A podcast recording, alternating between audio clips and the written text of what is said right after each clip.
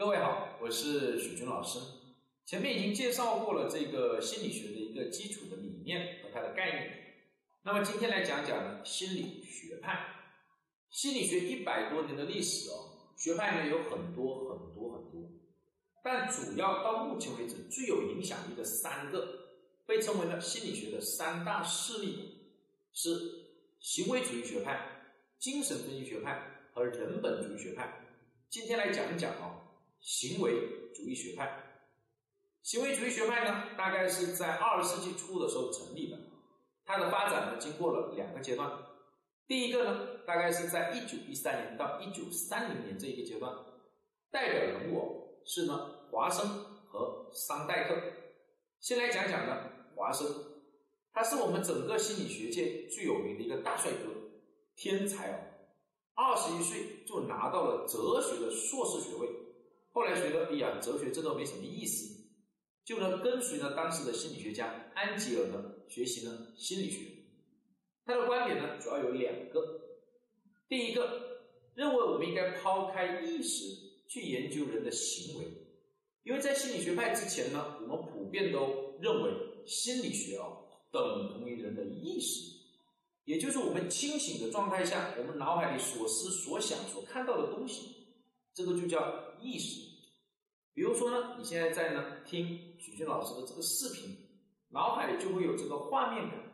这呢就叫做意识。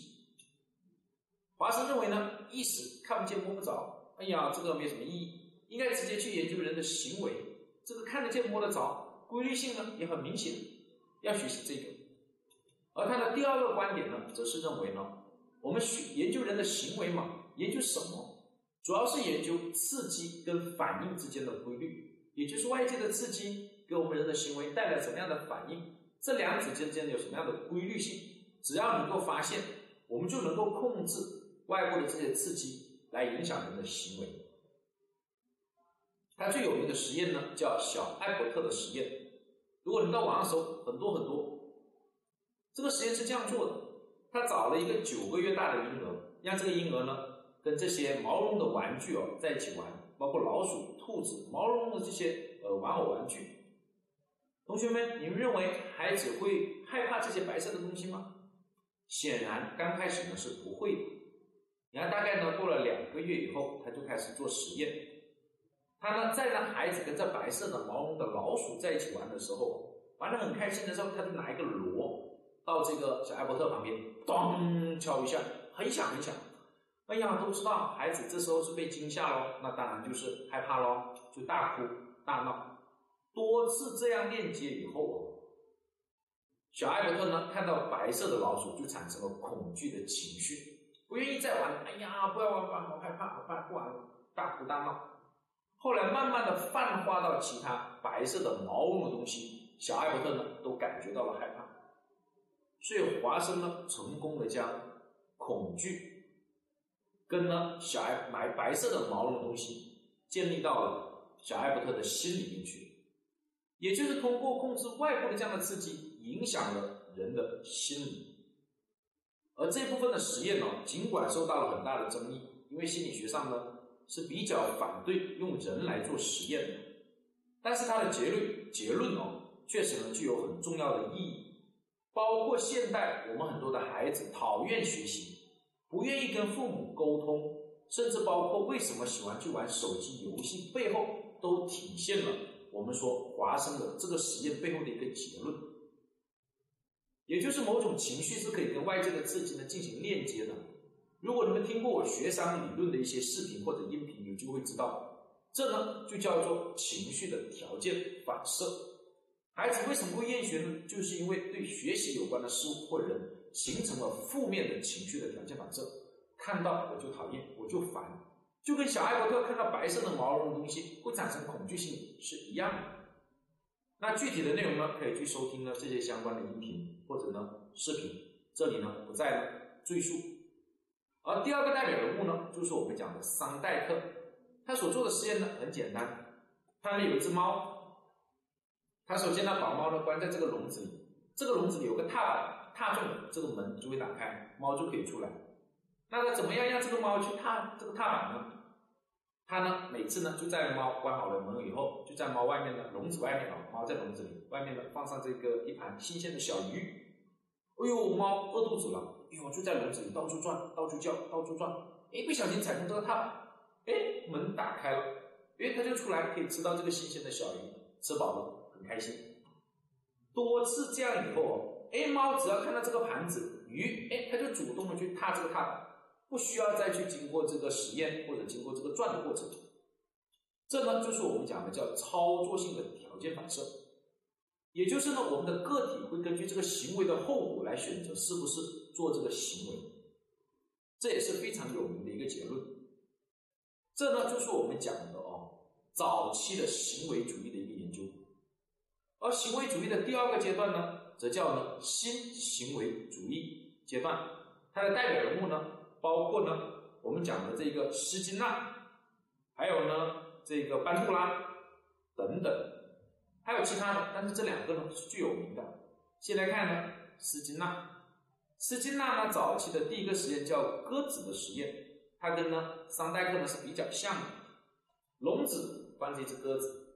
鸽子会去啄，哎啄中了踏板，哎就有食物从这个管道流下来，鸽子就能吃中食物。多次了以后，鸽鸽子只要肚子饿了，它就会主动去啄这个踏板，哎，食物就留下来了，哎，我就吃饱了。这个实验倒是跟前面的桑代克是一样的，但是他做了第二个实验，是一只老鼠的实验。这个老鼠在一个笼子里，这个笼子下面是铁板的，而下面的铁板呢是通上电的。老鼠进去以后呢，哎呀，到处转，到处转，因为有电嘛，所以不舒服。一转到也有个踏板，按住踏板。就断电了，哎，老鼠发现按住这个踏板，它就没电了，自己很舒服。因此，每次当它进入这个笼子通电，它就按这个踏板。久而久之哦，老鼠只要进到这个铁笼子里面去，它就会主动去按这个踏板，哪怕没有通上电。后来呢，我们说斯金纳呢又做了一些改变，他呢安了一个小灯，当这个灯亮起，则代表了下面这个铁板是通上电的。慢慢的呢，这个老鼠也知道了，哎，只要灯亮起，它会马上的去按这个踏板。老鼠呢也学习到了按这个踏板。那这跟前面的结论有什么样的区别呢？